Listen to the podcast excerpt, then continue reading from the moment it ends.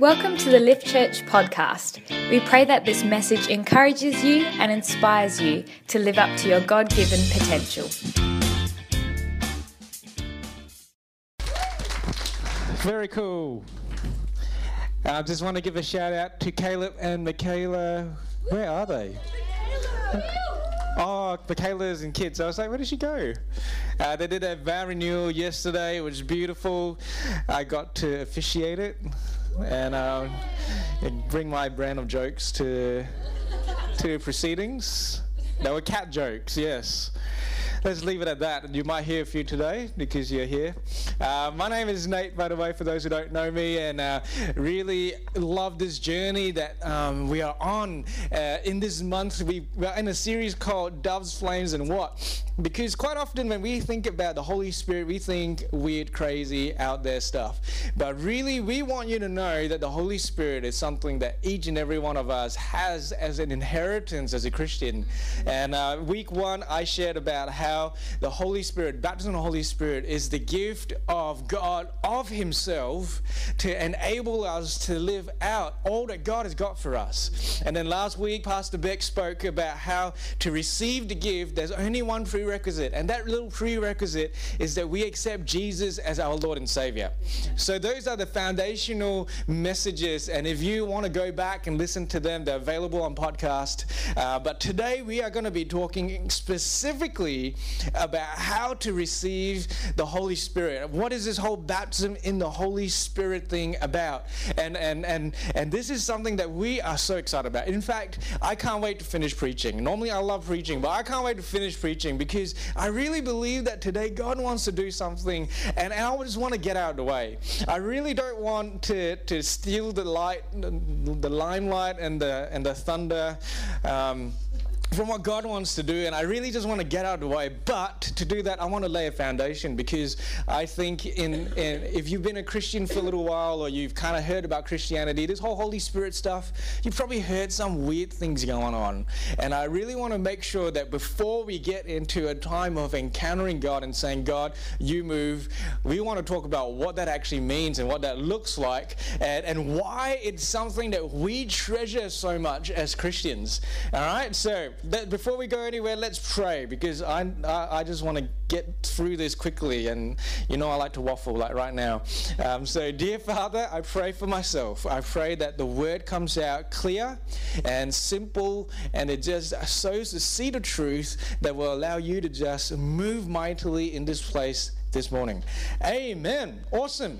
So, I'm going to get into teacher mode. I don't do this very often, but uh, I want to do a little bit of teaching. And there are three things today that I want to clarify before we move into a time of praying for people. And the first thing is this as Christians, the Bible teaches us about two baptisms all right, there are two baptisms that are mentioned in the Bible, and we can see them in Mark chapter 1. And basically, John the Baptist, who is Jesus' earthly cousin, he has the task of uh, uh, uh, uh, preparing the way for Jesus, and, and he does that, and, and he says that, yet repent, follow God, uh, because Jesus is coming, and, and he actually says this in, cha- uh, in verse 6 to 8. It says, After me comes he who is mightier than I, the straps of whose sandals I am, I am not worthy to stoop down and untie.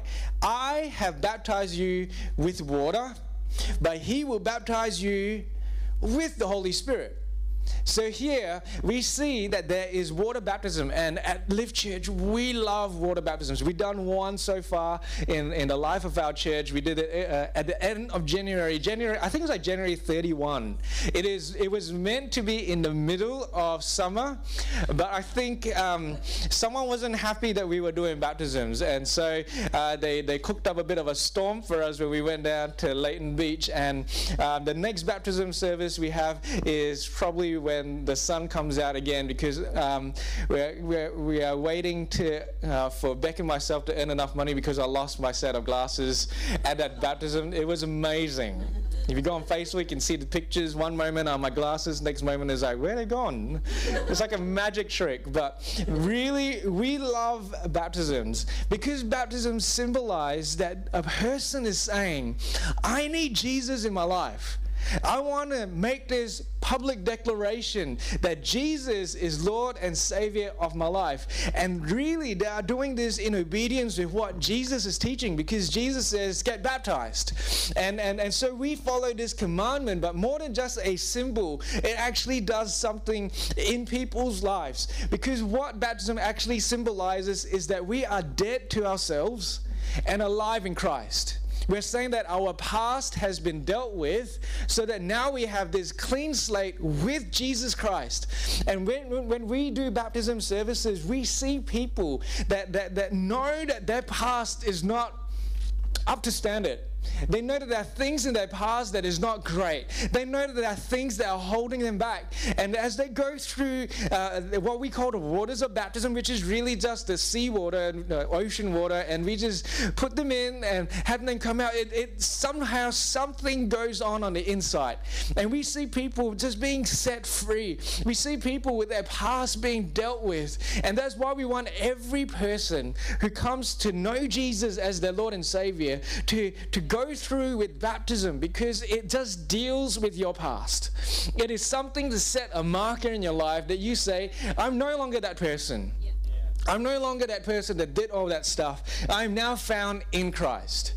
But as much as baptism is so important, uh, water baptism is so important, uh, G, uh, John the Baptist was saying that there is something else that comes after water baptism. And, and he calls it the baptism in the Holy Spirit. He says Jesus is going to come and Jesus is going to baptize you in the Holy Spirit. So, water baptism deals with your past, but baptism in the Holy Spirit deals with your future. Right. And Jesus puts it this way when he talked about it to his disciples in Acts 1 8.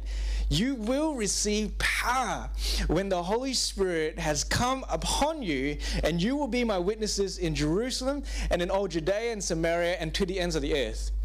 See, there were 120 Christians. They weren't called Christians then at that point in time. 120 people who were die-hard Jesus followers. And out of those 120 followers, God had a mission for them to spread the gospel to the ends of the earth, which, by the way, is being accomplished today. 120 uneducated, normal people had, had this mission, that this great call upon their lives to do something extraordinary. And what Jesus said to them is, You will do that, but before you do that, you need the power of the Holy Spirit. And I'm here to tell you today that each one of you has a mission, a role to play in what God wants to do in this world. But for you to be able to do all that God has got for you, you need the Holy Spirit. And that's why we have this thing called the baptism in the Holy Spirit. 120 disciples changed the face of the planet. Can you imagine if every Christian today lived in the power of the Holy Spirit, knew that they had this power residing inside of them, how much more would the church be activated to do amazing things? And that's what we want for each and every person. Not just to deal with your past, but to let you know that you've got a future that God has got in store for you. But in order to reach the fullness of what God has got for you, you need the power of the Holy Spirit. Yeah? So some people from there they will they will they will argue and they'll say, but the Bible teaches us that the Holy Spirit is there when I receive Jesus as my Lord and Savior.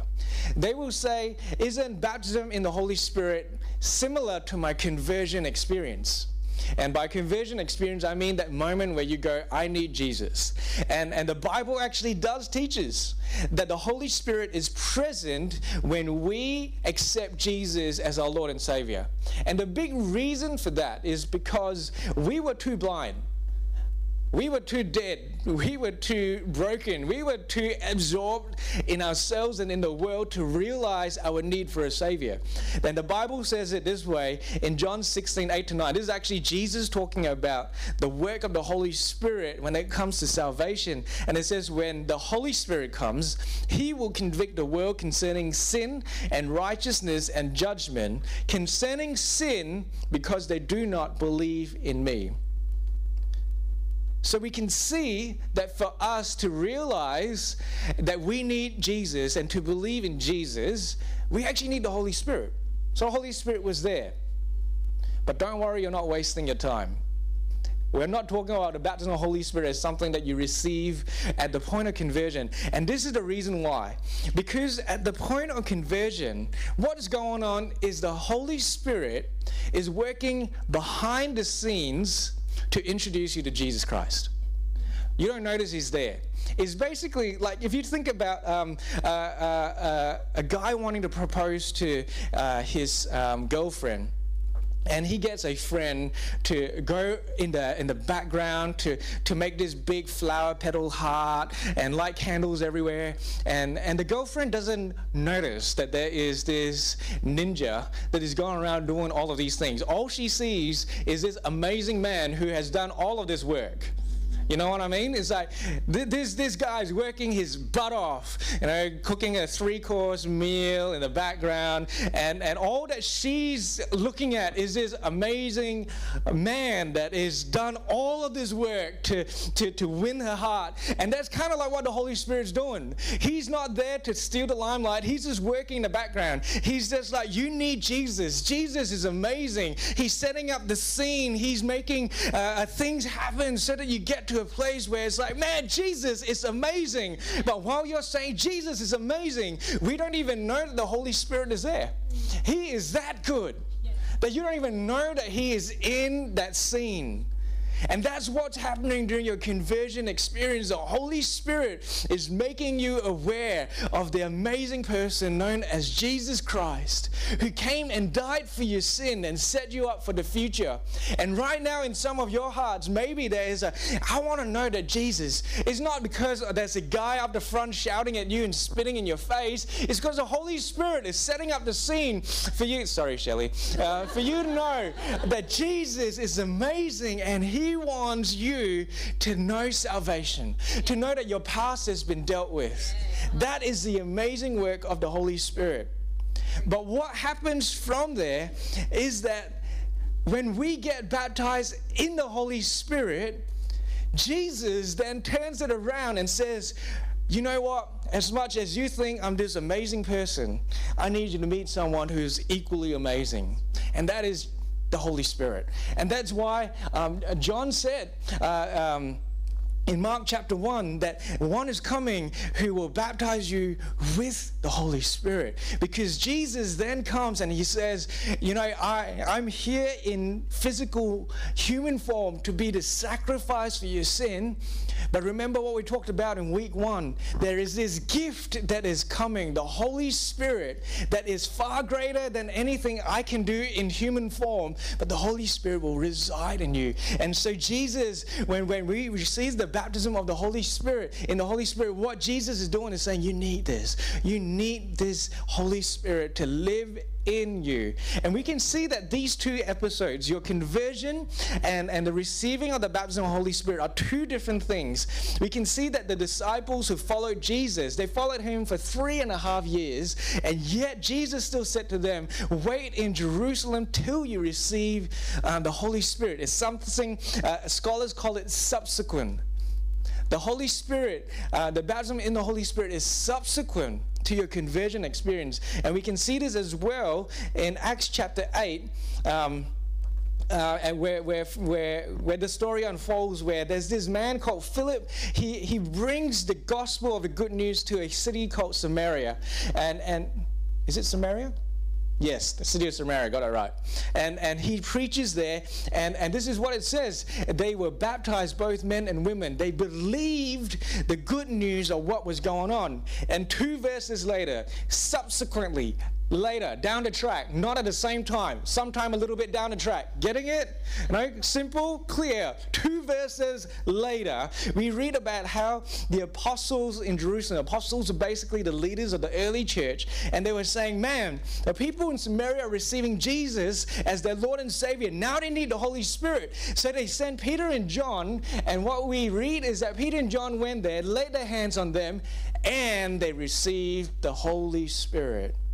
It's something that comes after. You might be in this room and you have received salvation. Amazing. One of the best decisions you can make in your life. But let me tell you there's something more. there's something more. It, I feel like one, uh, this is like one of those telemarketing things. There's more. There's more. There's this amazing thing that God's unfolding in your life, and the Holy Spirit is what comes next. And we want that for each and every person. So, after you receive salvation and you're going after, uh, desiring the baptism in the Holy Spirit, the next question that I want to deal with is how do you know that you have received the Holy Spirit? Maybe another way to put it is what is the evidence that you have received the Holy Spirit? What does the Bible say? And this is, to be honest, a controversial topic in Christian circles. Uh, we, we all still love each other, but there's some debate about this. And the main debate is because the Bible doesn't actually say in black and white, um, in words, the evidence of the baptism in the Holy Spirit is XYZ. It doesn't actually contain that. But what we do have is a whole book called the Book of Acts Acts. And the book of Acts is basically the recording of the early church and what was going on. And through that book, we can actually see a pattern emerging about what is going on. In fact, um, yeah, before we go there, I'm going to tell you what I believe the evidence of uh, the baptism of the Holy Spirit is. And, and I believe that the one evidence that the Bible does talk about is actually speaking in tongues. Speaking in tongues is being able to speak in a language that you have not learned previously. This can be in the form of a foreign language, but more often than not, for most people that I know, in fact, for all people that I know, they are basically speaking in what we call a heavenly language. Uh, 1 Corinthians 14, verse 2 puts it this way For one who speaks in a tongue speaks not to men, but to God, for no one understands him. He utters mysteries in the Spirit. I do not know what they're actually saying, but there is this language that God gives to us so, why do I say that speaking in tongues is the evidence of the baptism in the Holy Spirit? Because in the book of Acts, like I mentioned, there is this pattern that emerges. And on the screen is going to come up uh, five occasions in the book of Acts and if you're a note taker, uh, we don't have time to go through each and every one of them, but note down the passages, read them for yourselves. And um, basically, what we find is that in three of the five accounts, um, the, the speaking in tongues was, was uh, put together with this whole idea of the baptism in the Holy Spirit. And let me tell you something interesting about the Bible. When something happens three times, it means that it has been confirmed. That is a biblical principle. When something has been repeated three times, it's because the Bible is saying that this is a solid pattern of how God operates. Yet there are also two other occasions uh, where tongues is not mentioned in there, but one of them, as you can see in Acts chapter 9, talks about Saul, uh, who later gets converted to Paul. And we know through his letters later on, we're going to be looking into them uh, in, in 1 Corinthians, that Paul actually does speak in tongues. So at some point, he, he spoke in tongues. And the other one uh, in Acts chapter 8 was where. Um, the apostles went in and they prayed and they said that they received the Holy Spirit. And it was so clear that they received the Holy Spirit. There was some kind of evidence. There was some, they didn't mention what it was, but it said it was clear that they received the baptism in the Holy Spirit. And, and um, you know, what, what does that look like? What could the evidence be? The thing is that some people say that the, the activation of the gifts of the Holy Spirit is evidence, but that's not true because the disciples, before they received the baptism in the Holy Spirit, they were prophesying, they were praying for the sick and they received healing. Uh, they, they were casting out demons, they were doing all of these amazing things, yet Jesus still told them, wait in Jerusalem to receive the Holy Spirit. And they did that in Acts chapter 2. You can see that. And so there must have been some evidence that was noticeable enough. It wasn't just that they looked really happy, because all of us can be happy without Jesus. It wasn't that you were crying because um, you can cry for any reason. There was something that was going on that was out of the ordinary.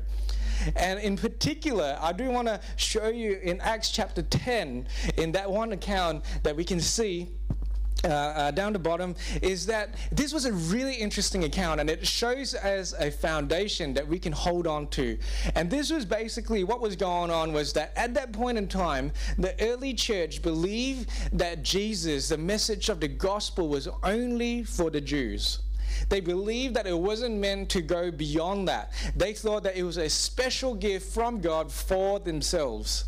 Yet at one point, God spoke to Peter, uh, one of the early leaders of the church, and, and, and told him clearly, in fact, told him three times to confirm that it was him, and said, You need to go speak to this person who's going to be coming to you tomorrow. And God told him so clearly that he was like, All right, I got to do this. I got to do this. God's doing this. And so this uh, servant uh, of a man named Cornelius comes and finds Peter. Peter follows him back to his household, preaches to them. And this is what happens in verse 45. It says, And the believers from among the circumcised who had come with Peter were amazed because the gift of the Holy Spirit was poured out even on the Gentiles, the non Jewish people. They did not expect this. In fact, they did not want this. They thought that the gospel was for themselves. They thought that the gift of the Holy Spirit was only for themselves. Yet they saw something that was so clear that God was desiring the Gentiles to receive the Holy Spirit that they went, This is God. It wasn't some uh, flimsy little thing that they couldn't make out. There was something clear. There was an evidence that God was moving in that place. And what was the evidence? For they were hearing them speaking in tongues and extolling God. So, yeah, we can talk about that. Can you worship God without um, accepting Jesus? Yes. I've heard people saying Jesus is God and all that kind of stuff. So, it doesn't require the Holy Spirit for you to give some kind of worship to God, but to be able to speak in tongues is something that only happens when you have received the baptism in the Holy Spirit. In fact, this was so clear to them, and this, this whole episode was so controversial that Peter actually had to go back to Jerusalem to give a report on what was taking place because they're like, what is going on? God is reaching out to the Gentiles, they are receiving the Holy Spirit. No way. So Peter gets up in front of the church and says, Look, God's doing this. And he says in Acts 11, verse 15, As I began to speak, the Holy Spirit fell on them just as on us at the beginning. And the beginning that he was referring to was at the beginning of the church on the day of Pentecost when the Holy Spirit fell and all of them spoke in tongues. Yeah. There's no other evidence in the Bible that we can point to that says you can be sure that you have received the Holy Spirit. Now, I'm not here to judge whether you received the Holy Spirit or not. That's not my job. But I want you to know without a shadow of doubt that you have the Holy Spirit residing in you because it's the best thing that you've got to face the rest of your life. Not lift church, not Pastor Nate. I'll make mistakes. I'll probably point you down the wrong path at some point in your life. But the Holy Spirit will never make a mistake. The Holy Spirit will be with you every single moment. And how do you know you got the Holy Spirit? Because you speak in tongues. Now, one final thing that we want to talk about before we start praying is that um, some people would then argue that the Bible actually says that not everyone will speak in tongues. And to that, I will say, yeah, it's actually quite tricky. Because in 1 Corinthians 12, 28 to 30, Paul writes this, and God has appointed in the church first apostles, second prophets, third teachers, on and on and on and on and on. Um, are all apostles, are all prophets, are all teachers, do all work miracles, do all possess gifts of healing, do all speak with tongues, do all interpret. Now, Paul didn't actually give an answer, but we pretty much know. What do you think the answer is to that question? I think some people are just confused in this room. Am I going way too fast? No, the answer is not Jesus. The answer is no. No, I know you're like, I want to say yes, but the answer is no. I'm sorry. Read it, it's pretty clear. Paul's saying, not all speak with tongues. So, does that mean that God doesn't want some people to know that they've been baptized in the Holy Spirit? Does that mean that maybe God is withholding the baptism in the Holy Spirit from some people? How do we get around this? And the thing is that we need to be reading passages of the Bible in context and, and, and comparing it with one another. And what is going on in this particular passage is that Paul was speaking specifically about gifts of the Holy Spirit that build up the church. And there is this gift called speaking with tongues. That's very important. Speaking with tongues that is accompanied with interpretation that builds up the church. You can read about that at other passages. There is this gift uh, that when someone speaks with tongues and there's someone else or maybe the same person that interprets, they, they, they consider that kind of like prophecy. Is this hearing from the voice of God? So that's what is happening in this passage. And and in that case, if you're asking about do all uh, people speak with, uh, with tongues, and, and the answer is no. Not everyone has been given those gifts. Not all has uh, um, not all has a teaching gift. Not all has the gift of apostleship. So not everyone has the gift of speaking with tongues. But Paul himself goes on to write about something else. And in 1 Corinthians 14 verse 2 to 5 he says this, "For one who speaks in the tongue speaks not to men but to God, for no one understands him, but he utters mysteries in the spirit." We already covered that verse. On the other hand, the one who prophesies speaks to people for their upbuilding and encouragement and consolation. The one who speaks in a tongue builds up himself, but the one who prophesies builds up the church. Now I want you all to speak in tongues, but even more to prophesy. See, what we can see here is that there clearly is another kind of tongue, a tongue that builds yourself up and not the church up. You following me? Am I confusing some people? I probably am. And you're just like, hmm, I don't want to say anything, I'm embarrassed. Basically, 1 Corinthians 12 talks about a tongue that builds up the church. 1 Corinthians 14, Paul is talking about a tongue that builds yourself up. And if you look at the language, he says, speak with a tongue in 1 Corinthians 12. And then he, he talks about speaking in a tongue in 1 Corinthians 14. And we call speaking with tongues the gift of tongues, is a gift for you to build up the church. But there's something else called the speaking in tongues that is a personal gift that God has given to us to build yourself up. And now we can see why there is this mysterious gift of tongues. Because tongues, if, if, if it's evidence of the baptism in the Holy Spirit, is, is something that God has given you to use to build yourself up. Now it, now it makes sense. God's not just saying you feel tingles down your spine and then you're all good to go. He's giving you a tool, speaking in tongues, so that you can build yourself up, so that you can get larger, stronger in your spirit, so that you can take on all that God has got for you. Following me? So we need to understand that there's a difference between speaking with tongues, which is not for everyone, and speaking in tongues. And Paul himself said, Now I wish that all of you would speak in tongues. It is not just an empty wish, it is something that he knew that God is making available for all. We read about how God says, In those days I will pour out my spirit on all people, on every single person. Now, will God give you something and leave doubt in your heart whether you have received a gift or not? No. He wants you to know that you know that you know that He's living inside of you. This is not just some kind of power source that you plug yourself into and feel good about stuff. No, no, no. We talked about this in week one. The Holy Spirit is the gift of God, of Himself. He desires to be in relationship with you, guiding you through the journey of your life. And how do you know that that's happening? Because you speak in tongues. Is as easy as that. And I know at the same time it is complicated. And I hope that today, I've, uh, all I'm trying to do is to condense it into what the Bible says.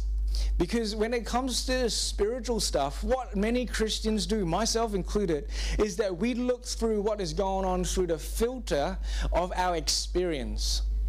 We see certain things that is going on. People like, I got a Holy Spirit so I can eat snakes. And it's just like, you're weird. You're crazy. I don't know what kind of spirit you got, but it ain't holy. And it's, it's one of those weird things, and you're like, I don't want that stuff. But that's not what the Bible says. The Bible doesn't say have the Holy Spirit and then go test it out by letting a serpent bite your, your, your big toe or something. It, it just says the Holy Spirit is in there so that you can build yourself up. You can get ready for all that God's got for you. It's as simple as that. And, and, and we need to uh, ensure that our experience is not um, coloring how we see the Holy Spirit. So this morning, if we can get the band up. Really, what I'm hoping for is that over the course of this series, you've got this hunger that is being developed in you to see more of God in your life. This isn't about some kind of tick sheet that you go through. This isn't about some kind of like, if you don't have this, you're a second class citizen. This is not some kind of uh, weird, spooky stuff. This is about God wanting you to know that your future is secure. Another, another, other passages which I don't have on the screen today and I didn't research it, but it says that the baptism of the Holy Spirit is the seal of your salvation. It's for you to know that you know that you know that you know that you are in Jesus' hands that your future is decided, it has been made secure. Nothing you can do can uh, separate you from the love of God. I want you to know that. I hate Christians that are walking around saying, I don't know God's accepted me, and, and I don't know if God likes me. And when it's clear, that God's love for you overshadows everything that you've ever done. You've never earned your salvation. Why start now? But one thing that we do have as Christians is a seal, a guarantee of our salvation, and that is a baptism in the Holy Spirit. How do you know you received it? Because you speak in tongues. If you don't speak in tongues this morning, it is not a bad thing.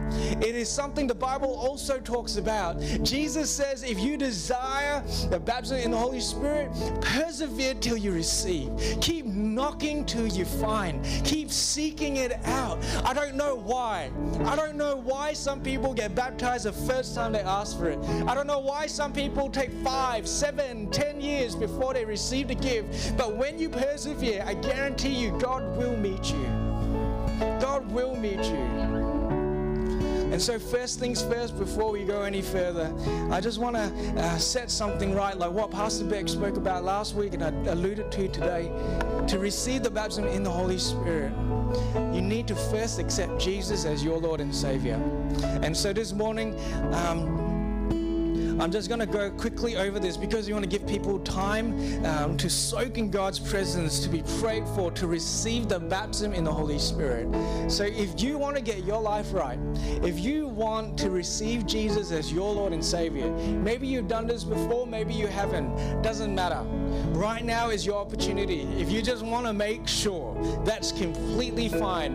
But what we want you to do is to uh, say this prayer with us together, and, and so that we know who we're praying for I'm going to get everyone just to close their eyes in a moment. I'm going to count to three, and at the count of three, you just put your hand up and then back down again, and then we're going to say this prayer together to accept Jesus as your Lord and Savior. That's as easy as it is. I love that the Bible says um, that if you confess with your lips and believe in your heart, if you make public your declaration that Jesus is your Lord and Savior, that day salvation is yours. It's as simple as that. So we can get everyone just to close your eyes. I'm going to count to three. And if you want to accept Jesus as your Lord and Savior, you just have to put your hand up and then back down again. One, two, three. God's stirring on some hearts. Awesome. Awesome. Come on the stirring of the Holy Spirit here. I didn't say anything that great, but you know that there's something stirring inside of your heart. You know that God is saying, Come on, come home, come home. I'm here. You don't have to do life by yourself. You don't have to do this thing by yourself. Come on. If that is you, come home to Jesus. Awesome. Let's say this prayer together. Dear Father, I know I've fallen short. I know I've sinned. But I know that you've dealt with that on the cross. So I invite you into my heart. Be my Lord and my Savior. I place the rest of my days in your hands. Amen. Thank you for tuning in today. If you would like to find out more about Lift, check out our website at theliftchurch.com.au.